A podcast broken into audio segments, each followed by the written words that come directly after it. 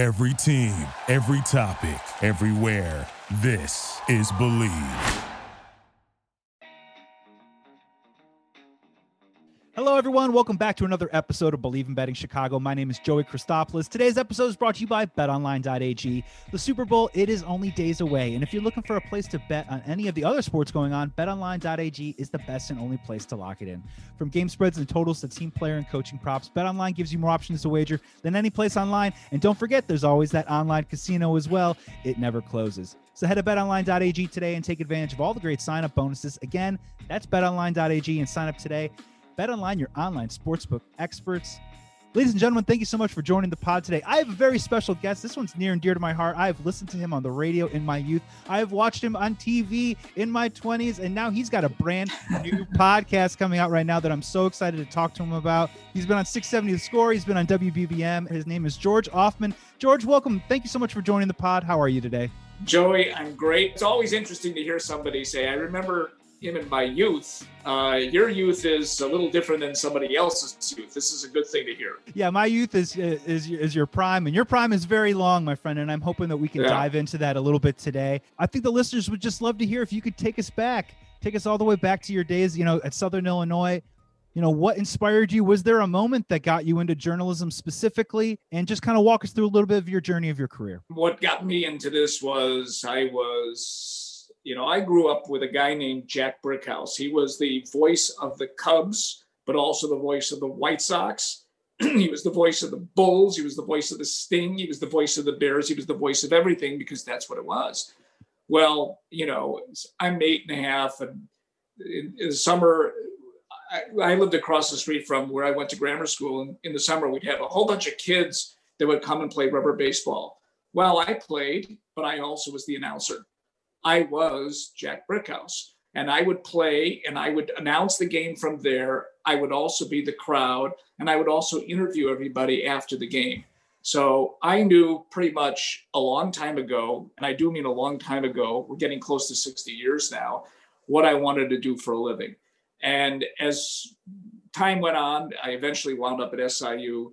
I went down there when I was 19 and became the sports director within like two quarters. So I was professional in 1974. And from there, it was a love affair. It's like I walked into a newsroom and I said, This is it. So I'm lucky that I knew what I wanted to do a long, long time ago, and I'm still doing it. I'm just imagining a young George Ofman uh, talking to one of his friends after the game, and he's, you know, I mean, Steve, after the dog ate the ball and ran away with the game, did you think you were going to get back out there? no, we, we, it was all, listen, it was all pretend. Yes. You know, that's what it was. But pretend sometimes portends into what you're going to wind up doing for a living. You don't know it then, but you get the sense that you're falling in love with with the people that are doing the games. And so back then, other than you know Jack Brickhouse, there was uh, Lloyd Pettit, who was the announcer of the Blackhawks, another fabulous announcer. And you know Pat Foley. Pat, Pat's been around now for 41 years. So there was a little gap between Lloyd Pettit and then eventually Pat Foley. But those voices became my voice. And there was another inspiration and, and somebody who I'm trying to get as a guest. It's a little tough, and that's Brent Musburger. So as, as a teen, Brent was a writer for the Chicago American newspaper, and he was one of the first sports anchors at WBBM News Radio, which began in 1968. So this is before Brent in 1970 went off to the network and you know became the NFL Today. And for people who don't know, the NFL Today began with Brent Musburger. Well, he was spectacular. And all of those things spurred me on to do what I do for a living now. Matter of fact, in 1975, I interviewed Brent Musburger for a term paper. So you kind of got a got an idea of what I wanted to do. So, but but there's always inspirations for everyone, and they were mine to get into the business that I'm in now. And these are some just incredible, iconic, legendary voices that you're talking about. And then your voice yourself, you know, turned into this award winning career. And, you know, starting from the early 90s on 670 The Score, you know, I'm listening to your voice during what's a fantastic, exciting, incredible time in Chicago sports. If you could kind of take us back to that time in, in 92, a lot going on. Cubs in 89, Bears are getting rid of Ditka. It's kind of ushering in a new era, but it's the era of Jordan. You know, can you just talk a little bit about th- that time and what was it like to just be in the middle of the arena of Chicago sports during that early 90s period? Well, it was really something. It was starting to grow. The Bears really were the first team, and it was 35 years ago yesterday um, when they had won the Super Bowl. And, you know, who was making the playoffs in Chicago? Not many, but the Cubs were there in 84, the Sox in 83, the Bears win in 85, and there's the little gap. And then you get Michael Jordan and the Bulls. And in 92, when I first began at the score, I traveled to Pittsburgh where the Blackhawks were playing the in the Stanley Cup. Meanwhile, the Bulls were playing for their first championship. And so, you know, you're you're you're in the Chicago Stadium one night watching the Bulls in the championship game, and the next night you're watching the Blackhawks. And so that was really spectacular. Uh, I'm very lucky to have been there for the Jordan era. You know, to sit courtside and to watch this magnificent athlete do what he did, and then to you know push and shove and find my way in front of the interviews because I'm a little, so I was smart. I knew how to weave and you know make these little moves to get in there. You know, for the first wave with with Michael, who was always a wonderful interview. I mean, that's a time that you will, well, you you'll never see again. I don't think, though. A little later on, we got the Blackhawks winning three Stanley Cups, and that was a little a little after that. So that period of time was wonderful, and I was a freelance reporter. Uh, well, combination at that point freelance reporter and working for the score. So I'm making money on the side, and I got Michael Jordan, you know, filling my pocketbook, and I really like that part too. What an incredible moment uh, in Chicago sports history during that time, and that was, you know, that's that was my youth, and I like to tell my friends all the time that I was spoiled as a Chicago uh, sports fan, especially in basketball, because once he went away, and you start to look at what the other teams did and how they operated and what the level of basketball was, you're like, well, wait a second the guy doesn't hit the shot in the last few seconds every single time. You know, he doesn't get upset at being uh, slighted in whatever way. He scores 35 points the next night. That doesn't seem to make any sense. I had to really recalibrate how I watch the game of basketball moving forward. You had a front row seat for all of that. Is there a particular moment where just mentally in your head, you either had the epiphany or you had the moment of like, this guy is on a different level than what we've ever seen. A guy that, you know, even if you did think that he had a certain greatness about him, was there a moment where you're like, wow, this is a level that I didn't even expect myself? Well, that was early on. I think that that was probably in the first couple of years. You could just see that this was a very different athlete. It wasn't the kid from North Carolina. He was good. He was really good. The Bulls got very lucky that uh, well, see, Houston took Olajuwon. It was Portland that took Sam Bowie and made that terrible mistake. But a couple of years in, you could see that. And then when they added Scottie Pippen and the coaching staff that they had, that's when Jordan really uh, enveloped, you know, the triangle offense and really became a spectacular performer. But just to see him every night, he made moves that you'd never seen before. You didn't see athletes doing what he did. So you were very lucky and you were very spoiled to watch not just a great athlete, but a guy who integrated himself to be part of a great team. And of course, I think anybody who watched The Last Dance could understand he was in charge. You know, Phil Jackson was the coach, but Michael was in charge. He was in charge of the other players, basically saying, if you don't practice the way I want you to, I'm going to get really mad. In a couple of cases, he got really mad with his fist but I mean, but and he was also you know wonderful to deal with, and that's the other aspect of it is to to see a guy who is so applicable to the media, uh, and and then of course in midstream and all of that he leaves to go play baseball, which was extraordinary in itself. And my guess is if he stuck with it, he would have been okay. He might have made the major leagues, but I think everybody knew he was. This was a time period. He just wanted to test things out, get away from everything, come back, and of course, he wins three more championships. And he got pretty far too, as well. I, am in agreement with you. Who knows how far he would have possibly gotten, and who knows if he had gotten in the major leagues, what he would have been able to do. I do want to just uh, pivot back a little bit to a point that you just made that was so interesting, and and and you can help illustrate it a little bit. Michael Jordan was the biggest, not just athlete, but the biggest perhaps human figure on the planet Earth during that particular time. He was so perfect with the media every single day. He was so smooth and accommodating. I don't know if generous is the right word, but I think that he had a way that he carried himself every single day where look you know i have a bad day anyone has a bad day you sometimes hear people fly off the handle these athletes after games because the heat of the moment or just a bad moment but mike never just seemed to have that issue. Is that something that we'll ever see again? You know tom brady does it a little bit but even still that personability and that access that he gave on a day-to-day basis always answering the questions you know never got tired of the same question over and over again. It's an underrated quality of Michael Jordan, I think, during that time of how um, he was able to deal with the media that way. Yeah, there'd be three waves of reporters coming in that he would hear the same question. Yes, he was really generous with his time to do that. Things have changed in the way um, management and teams trot out players now. You know, in the case of the Blackhawks, they'll only trot out a couple of players. This was before the pandemic. But Patrick Kane is very accessible to the point of when they make him accessible. When he's there, he's very good to talk to. I mean, he's he's he's really good. And Jonathan Toews, albeit long-winded, they get it. They understand who they are and what they represent.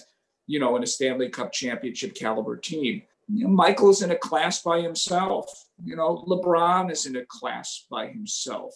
Uh, and, and he's pretty generous, I'm sure, with the media everywhere he goes. You know, it's that's why it's always very hard to compare. You know, people here will say Michael is the goat, and I get it, but I also get if people say that LeBron is a goat too. He's only been to ten straight finals. That's that's that's extraordinary in itself, even though he hasn't won as many as Michael. But you never know; he might wind up with six because who knows when he's going to stop winning. Same thing with Tom Brady.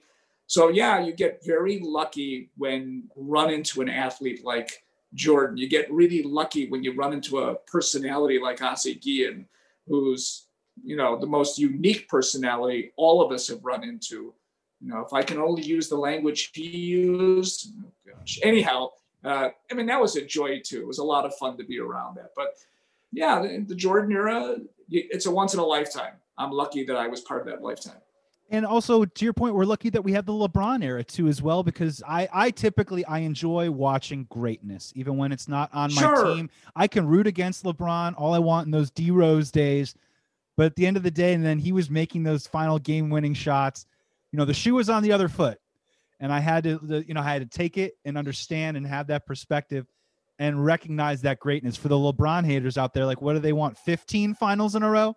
Like, what what's it going to do for you? Or the question begs it's not going to do anything for you. Those people are just going to feel that certain way without actually looking at the real, you know, the real facts that are laid out on the table there.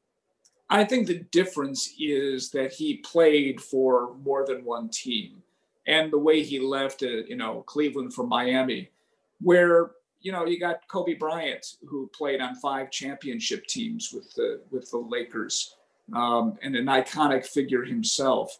I'm thinking back to the '80s, and lucky enough he, to watch a lot of Wayne Gretzky, uh, you know, who wound up on the West Coast, and, and watching, you know, a superstar here named Denis Savard, who was a magician, you know, watching him play. But when Gretzky would come to town, which was often enough when they had the playoffs, I mean, that was, there's been nobody like him since. I don't think there'll ever be anybody like him since are, are, are coming up. There just isn't a player of that kind of caliber that comes out there. Those are those are once in a more than generation type of player.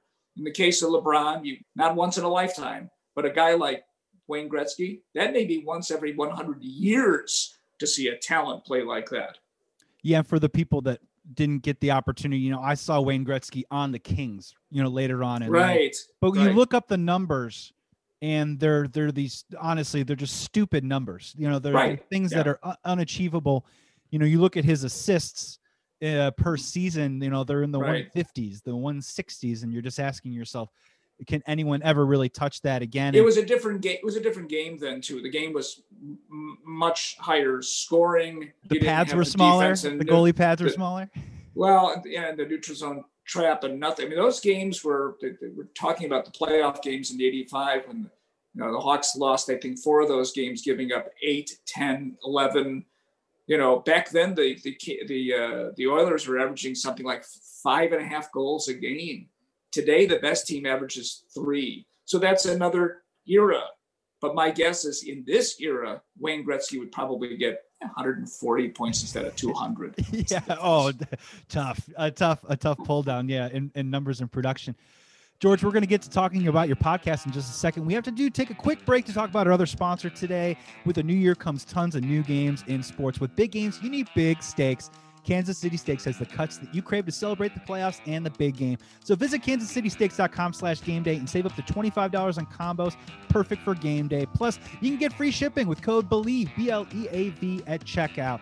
You got to try out their snack pack combo of mini beef Wellington, steak, burger, sliders, mac and cheese melts, and shrimp wrapped in bacon. Every order is flash fried, delivered directly to your home. Satisfaction guaranteed or your money back. Basically, every cut of steak imaginable, plus appetizers, desserts, barbecue, and so much more. So go to kansascitysteaks.com slash game day and use the code BLEAV, B-L-E-A-V, B-L-E-A-V at checkout for free shipping. Kansas City Steaks, big games, big taste. Back on the pod here with George Ofman. We're talking about his brand new podcast with his first guest that just came out this week, Michael Wilbon. The podcast is called Tell Me a Story I Don't Know. Love to hear, you know, what was your inspiration for bringing this to the table? I can just only imagine you have a wealth of stories and relationships with some of the best names in sports and and it just sounds like a really great time to hear a lot of new interesting information about the sports moments that we know and love. Well, it didn't take long when I was let go by WBBM in mid-July. It was 2 weeks later I said, "You know what? Let me examine the idea of doing a podcast. And I immediately had this idea, probably it was already there, about doing these kind of interviews with not only Chicagoans, but national renowned sports personalities with connections to Chicago. It was a very slow grind because I had to learn what podcasting was all about, and it is not easy somebody said anybody can do a podcast. They can go in their toilet and do a podcast. Well, I'm sorry, I, I couldn't do it that way. So I must have talked to more than two dozen people, either podcasters, people who were on platforms, people who ran companies that explained how to do podcasts, salespeople, you name it. And each one, I got another piece of information and an education on how to do this. And then I started to learn, well, wait a second, it's not just about the interviews, it's about getting a logo, it's about making sure that everything is right and then having a support team around you. We so gotta get you a have, photo shoot. Gotta get you a photo shoot, George. well, yeah, no, we didn't do that. We didn't do that. The, but when on I, the Corvette, I, I, wound up, I wound up with um, TJ Rives, who's the pre and post game host of the Tampa Bay Buccaneers. He's having a nice time th- these days. Um, and he helped support how we were going to put this thing out on platforms. But then along the way, I got myself a good editor, young editor who works uh, in India, and I believe he went to Columbia. And then there's another one uh, who uh, her name is TT Shinkin, and she's the illustrator, and she came up with a great concept for a logo. It looks beautiful. So you put them all together. As for the personalities, yes, I've had relationships with all of them coming up, obviously Eddie Olczyk is going to be our next one, and I've known Eddie since he, you know, broke into the National Hockey League in 1984. And when we were interviewing him early on, I turned to somebody. I said, "This guy's going to take our jobs." I mean, you knew he was going to be a broadcaster in 1984. Wow. He was it was a talking machine. Uh, Marv Albert is, is another one who's going to be on in our second season. I, I was doing stats for him in 1979. Bob Costas, I was working with in 1980. These are all wonderful people. Uh, Sarah Kustok, who used to work here and now is the first female analyst for an NBA team with the Brooklyn Nets. Uh, and upcoming, we have people like uh, Charlie Steiner, the voice of the Dodgers, who I worked for as a freelancer back in 1980, and his crew included Keith Olbermann. So, I mean, these are all people that I've had relationships with as both a freelance Kevin Harlan is another one. I mean, I've known Kevin since probably 1980 when he was the pre and post game host for the Kansas City Chiefs at age 21. You, you, you establish the relationship. Now you want to do the interview. And tell me a story I don't know is kind of that. It is tell me stories that maybe we haven't heard before. And all I can tell you, Joey, is when you turn on the faucet, the water flows. It just flows. It's like me now telling you about this. And if you start telling me about my career, I could be talking for the next three hours.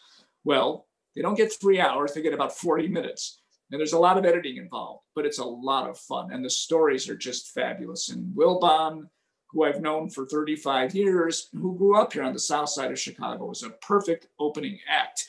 He, he's, a, he's a wonderful human being. He just happens to be a great journalist. And so that's what we're doing every week, once a week, 13 week season. We take about a month off, come back with another 13, take a month, come back with another 13. And hopefully it will be successful enough. We've gotten a lot of good publicity here in Chicago because of it. Um, and we're off to a good start. And hopefully we can build a good enough audience. Yeah, I'm so excited for you. Congratulations. I think it's going to be an incredibly successful endeavor. You already have a fan and subscriber in me personally, so I can't see more of these guests. More tell of these your guests friends. That, yeah, tell your friends. Here, here's what I've said, Joey. Tell your friends and tell your enemies. Yeah, why not? they're all welcome in the tent. They're all they're all welcome in as long as they subscribe. That's all. That's all that counts. Well, and and I, I think it's so wonderful, and I just think the name of your podcast is so fantastic because just out of my own personal experience, what I have enjoyed so much is it's one thing to and of course, you're going to do that and strive to do it because it's part of what people are interested. Try and find the biggest name in the world, Michael Wilbon. But it's more about Michael Wilbon, the person, right? It's about these are about conversations, these are about experiences. And what I end up finding is I end up soaking in so much more knowledge just from learning and talking to people about you know where they came from you know their journey where they were at a different particular time and uh, you know i really hope that you know people are going to be attracted to listening to this podcast because i think that's exactly what listeners are going to get is those experiences and maybe a couple of stories that they've never heard along the way too as well from some of the biggest names in chicago sports and national sports around. Well one way you can do that first of all is you can follow me on social media. So i want people to know it's george Ofman, but it's of1f man so i'm on twitter i'm on facebook i'm on instagram. And just look up tell me a story i don't know. There's quite a few podcasts I realize I start with tell me a story, but just add I don't know, and you'll get right there. Subscribe, no matter where you are in the country, you know, there may be some people that you that are local here that may not attach much to you, but people like Chuck Swirsky, been around for a while and played in markets like Detroit and Toronto. I'm sure will be a, a, pretty interesting attraction. We're about to talk to Len Kasper, who was the voice of the Cubs, and now he's the voice of the White Sox. He's very had a few very, people. He's been in the very headlines. few people have done that. You know, I, I thought back, how many people have actually done that? Well, since uh, Harry, has anyone? Jack Brickhouse, right? Harry Caray, and Stoney, Milo, ha- Milo Hamilton. That okay. may be a name that you know. Milo Hamilton was the voice of the White Sox on radio, and then of course became a television voice of the Cubs. And then Harry, and other than Steve Stone, who of course has done it as an analyst, no. But it's yeah. rare that some somebody in a two-team market is actually able to do both, uh, you know, both teams. And so, you know, he's a fascinating guy. Steve Stone, uh, we've already interviewed I've interviewed a number of these people already. They're in the can, but we have a combination of national and local. I think even for somebody who may not even be in the market, they may find some of these local people, like Jarrett Payton, whose father happened to be Walter, who I'll be talking to sometime in February, are interesting. They all have interesting stories to tell. I can't wait to talk to Charlie again, Charlie Steiner, uh, and, and talk to him and ask him to tell me a story I don't know, what it is like to broadcast the game from his living room. I mean, think about that for a minute. He is doing Major League Baseball from his living room. You can hear the microwave go, go off in the background when his dinner's oh, ready, man, or you know what I mean? Like, I think it's. I'm sure there's a there's fabulous stories there that they all have, and I just know that when I listen to it back, I keep listening to the whole thing. I'm intrigued. I just hope everybody else will be as well. When you look back on uh, 2020, sports specifically, you know, what do you think we're going to remember the most? I mean, are we going to remember what happened on the field, or you think we're going to focus a little bit more about all the different things that happened off the field from us not having sports for several months at a time to games being rearranged, postponed, players in, players out? Do you think we're going to look back at the, results on the field or just kind of what we went through off the field? It depends. I think if you're going to be looking at like back to what the NBA and NHL did by doing the bubble and how successful that was, that's really going to be a great stamp on what was a terrible year. They were both extremely successful in pulling off their playoffs in a bubble. It worked amazingly. The other part is it reaches athletes, COVID 19, just the way it reaches others. Mm. And right now, you could just see I mean, two members of the Blackhawks can't play for eight days or eight games because they tested positive. So, this is the other aspect of it. Plus, all the games that have been postponed. There have been so many. DePaul, I think they, they didn't play a game for the first 10, 10 games. Teams had already played 10 games, they didn't play a game. Either they had issues or the other teams had issues. So I think we're going to look back at that. Is is there an asterisk for the year? The answer is yes, but the whole year gets it. You know, the whole world gets that. That's just the way it is. Uh, I'm glad that sports is back, uh, albeit with no fans, which is still tough. It is tough to watch a game when there's not many fans. You know, to see some games where there are fans in the building, but Major League Baseball, when it begins, there will be very few cities that will have fans in the stands. It's going to take time, and and hopefully they'll trickle back. I just don't know how it's going to change for the fans. I know it's changing for the media. Uh, Zoom is going to be part of it. It may may limit. It may be part of the future from here on in. So 2020, I don't know if we know the effects of it until years from now. Yeah, unfortunately, I'm in agreement with you where we might look back and we'll go, you know, LeBron won the NBA title. The Dodgers mm-hmm. won the World Series. We'll see who wins the Super Bowl, but I think the lasting image is going to be those empty stadiums. And I'm so grateful that sports came back. There was those well that 2-3 month period where we didn't think anything was going to happen. And I was, you know, I was spinning myself in circles trying to figure out, you know, I was putting on my old White Sox 2006 World Series DVDs or something just to try and get through it all. And hopefully you know moving forward we're going to get a little bit closer back to that normalcy that you talked about. In terms of the side of journalism are you concerned at all that you know as media access has already been further pared down or maybe restricted is also a word that we can use are you further concerned that that's going to continue to kind of hold down that industry in the way that journalists get the word out the information that's coming from the organization and the players that's how fans get that information through journalists. Are you concerned about that moving forward? It it's more about the stories that people can tell, and I think newspaper writers are are disappointed that they can't do the one-on-ones right now. The question is when they'll be able to do that. That will be a concern. I don't think there's any doubt about it. Zoom is Zoom.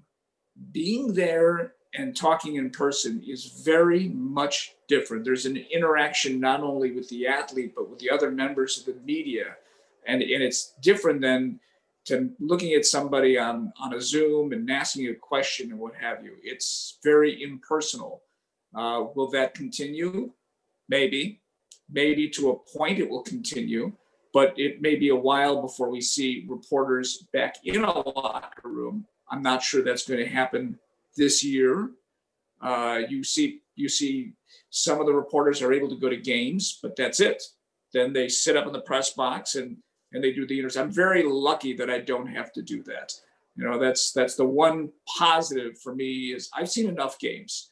I have been to enough sporting events over the course of 48 years that I do not miss going to the press box. I do watch the games. I watch still watch them nightly, but I am glad that I am not there holding a microphone and saying, "What did you think, buddy?" Are you going to re-sign with the team at the end of the season? So many of those questions. No, no, no, thanks. Well, yeah, there's the questions that you have to ask and the questions that you want to ask, and then there's that balancing right. act that goes in there. Speaking of, we only got a couple more minutes left with George Ofman. His podcast is Tell Me a Story. I don't know. The premiere episode came out this week with Michael Wilbon. He's got tons of great guests coming up. Just want to ask you a couple general Chicago sports because I got you here. A couple days ago, when I thought of it, it seemed to be a little bit more of a reality. Now it's a little bit more murky, but is it possible that next year the NFC North in terms of its quarterbacks, Kirk Cousins is the only returning quarterback. Are we going to see a whole new slate of quarterbacks in the NFC North? Well, I think you're going to see you're going to see that in the NFL. I mean, this is going to be an extraordinary year where the dominoes are going to go left and right. I just heard somebody, you know, talk about Jared Goff, their general manager. He's going nowhere, by the way. He's owed too much money where he can be dealt. But yes, you're going to see different quarterbacks. I don't see the Bears having Mitch Trubisky. The Lions, of course, uh, are going to say goodbye to uh, Stafford. I don't know yet if Aaron Rodgers is going to demand a trade. If I was him, I would after what happened in that playoff game. A lot of people think he's played his last game there. I'm not going to go that far yet. But you're going to see this all over the NFL in what is a strange year because you had Drew Brees retired, Philip Rivers retired. It wouldn't be surprising to me if Ben Roethlisberger retired because he should. So you're talking about all the Hall of Fame quarterbacks are going to fall by the wayside. And when you look at what's left, there isn't a whole lot left. Will Deshaun Watson be traded? Well, I mean, if he tells Houston, I'm sorry, I'm not coming back, they're going to be forced to trade him. And I'm sorry, Bears fans, it will not be in Chicago. You don't think uh, so? So there's no, no, no, no too much, too much capital, or too much, too much capital that would have to go back, or is that scar tissue you feel like from just the way that it was handled from draft night on? I, I I don't think he wants to come back here, though it is interesting to note that it was a month ago where suddenly he added to his Twitter account two Chicago weather people. Everybody was going, he wants to come here. They never interviewed him. That's number one. Number and two, real quick, much- real quick, if he's like following people on Twitter for like Chicago restaurants or maybe our beautiful like tourism, if he's doing the weather, that's that's like showing our weakest link right off the bat. That's not a good way. To, I don't know. I just come. think that was a, I did just think that was a tease by him and nothing else. Uh, what's your draft capital? You're going to have to give up at least three first round picks as you go along. Look, the Bears did that once before. They did it with Jay Cutler. And back then, that was a very, very big, bold move. The Bears needed a young, good quarterback. He had an attitude that was problem. But you know, if if if everything was equal and they worked around Jay Cutler and made him a better quarterback, which I think they could have, it might have been a different story. Look, the Bears just spent two first round draft choices on Khalil Mack. Somebody asked me today, do, do you think the, the Bears are going to let him go or trade him? I mean, there's so many questions. The upheaval in the NFL this year will be unlike it's ever been before. It's going to be very wild. Just my personal opinion in terms of the draft capital. I've been trying to merge fantasy and reality over the last couple weeks, where the reality is Ryan Pace is coming back. He is our general manager next year, no matter what happens. So if that reality exists, that's not going anywhere. I'm fine trading trading first round draft capital. If you're telling me Roquan Smith, Leonard Floyd, Kevin White. If those are your first round picks, if those are the types well, of Roquan, selections that you're Roquan making. Smith is uh, Roquan Smith is a stud. He was Oh, he was I- hurt, but he's a stud. The other ones, yes, I mean, but, but that's a crapshoot. It's the 25% conversion rate that probably makes me more amenable to give up that type of capital for the sure thing if that's the guy pushing the button. I guess Well, if it's the quarterback now, that's the difference. When you've made the huge mistake that you've already made, which can, sets your franchise back 10 years. I'm not sure if that's the case with the, you know, the Rams were pretty good. You know, they Super Bowl team with Goff, so I'm not sure that that was a big mistake. With Trubisky, everybody knows it's a big mistake. The question is, can you right that wrong? And where the Bears are right now with their salary cap and draft capital, I don't think that that's quite likely to happen. But that's how important a quarterback is. So much different than any other position in any other game, and they just they don't have one. Yeah, and I'm in agreement too in terms of their salary cap. It seems like they'd have to make move A lot A, of moves. A, B, C just to do big move that you want to do, and that could just be enough to take them out of the mix. My question for you then is, with this flooded market of you know what we think is going to be upheaval among the quarterback position, does that play in the Bears' favor, or does that play against the Bears when they are dead center in that that situation as well? it it just depends on what's available. I mean, the free agent market is brutal. That's the other problem. There are very few free agent quarterbacks. I said for one year in a bridge, one year in a bridge. If you can't do anything this year, go out and get Ryan Fitzpatrick. He's 39 years old. He's he'll throw a lot of touchdown passes. He may throw some interceptions as well. But I don't know if they're able to move into the upcoming draft. It's difficult because remember, you're giving up the 20th pick you're going to have to give up more than that to say get uh, the kid from North Dakota State who you know who could go number seven or eight in the draft. That's going to be very difficult for them to do. It's the position that they have in the draft. You know, who are they going to give a 20th first round pick to? If it was a much higher pick, that would be something else. And so not only is your first round draft capital not great, it's just it's it's too it's too high. So I, I just I see it's honestly, I'm not sure what they're going to come up with. But knowing the Bears, it won't be somebody that good. knowing the Bears, it'll surprise us. It'll make us say, "Oh wait, no. uh, who? Uh, no, wait, what?" Uh, my final question for George Ofman: You've been through it all. You, you've seen it all. You've been so entrenched, like you were in the fabric of Chicago sports DNA. So I want to ask you this question because it's a little related to what we're talking about right now. I'm always thinking about this as my favorite barroom conversation of what is perhaps the greatest Chicago sports era in history. Now, unfortunately, I can't really pull the 60s and the 70s. These two eras, I've got 89 to 2000. Cubs win the division in 89 and Kerry Wood's team in 98 with Sammy Sosa. The Frank Thomas White Sox of the early 90s. Hawks go to the Cup in 91, as you had mentioned. You know, DePaul basketball still a big name. I, you know, Joey Meyer still coached at the time. Mm, yeah. Kind of falling off a little bit, but still, I grew up revering DePaul basketball. You know, Northwestern goes to the Rose Bowl. Bulls win six titles with Jordan in the 90s, 89 to 2000. Is that the greatest era in Chicago sports history, or is it 2005 to 2016? The Illini go to the national championship. I also forgot Loyola goes very far in the in the tournament yes, as the well. Final four. That's right. White Sox win the World Series in 05. Bears go to the Super Bowl in 06. Cubs World Series in 16. They go to the playoffs four times in that span. Bulls and D Rose that era, and then the Blackhawks win three cups. It's a really that's a, it's a really that's a very tough question. It's tough. I think I think the difference here might be the era of 2005 because what you had is three teams winning titles. You know, you had the White Sox who hadn't won in 80 plus years. Each season, someone different, right? In a thousand years, and you had the Blackhawks who hadn't won in 49 years. So you had three major droughts that ended in that span. I would try, even though it's the Bulls and they won six titles. And how can you, you know, look past that era? You have an era in which three teams won championships and a fourth made the championship. So all four of them were in championship play. It hasn't ever happened before. So I'm going to take that era of 2005 through 2016 because there are how many?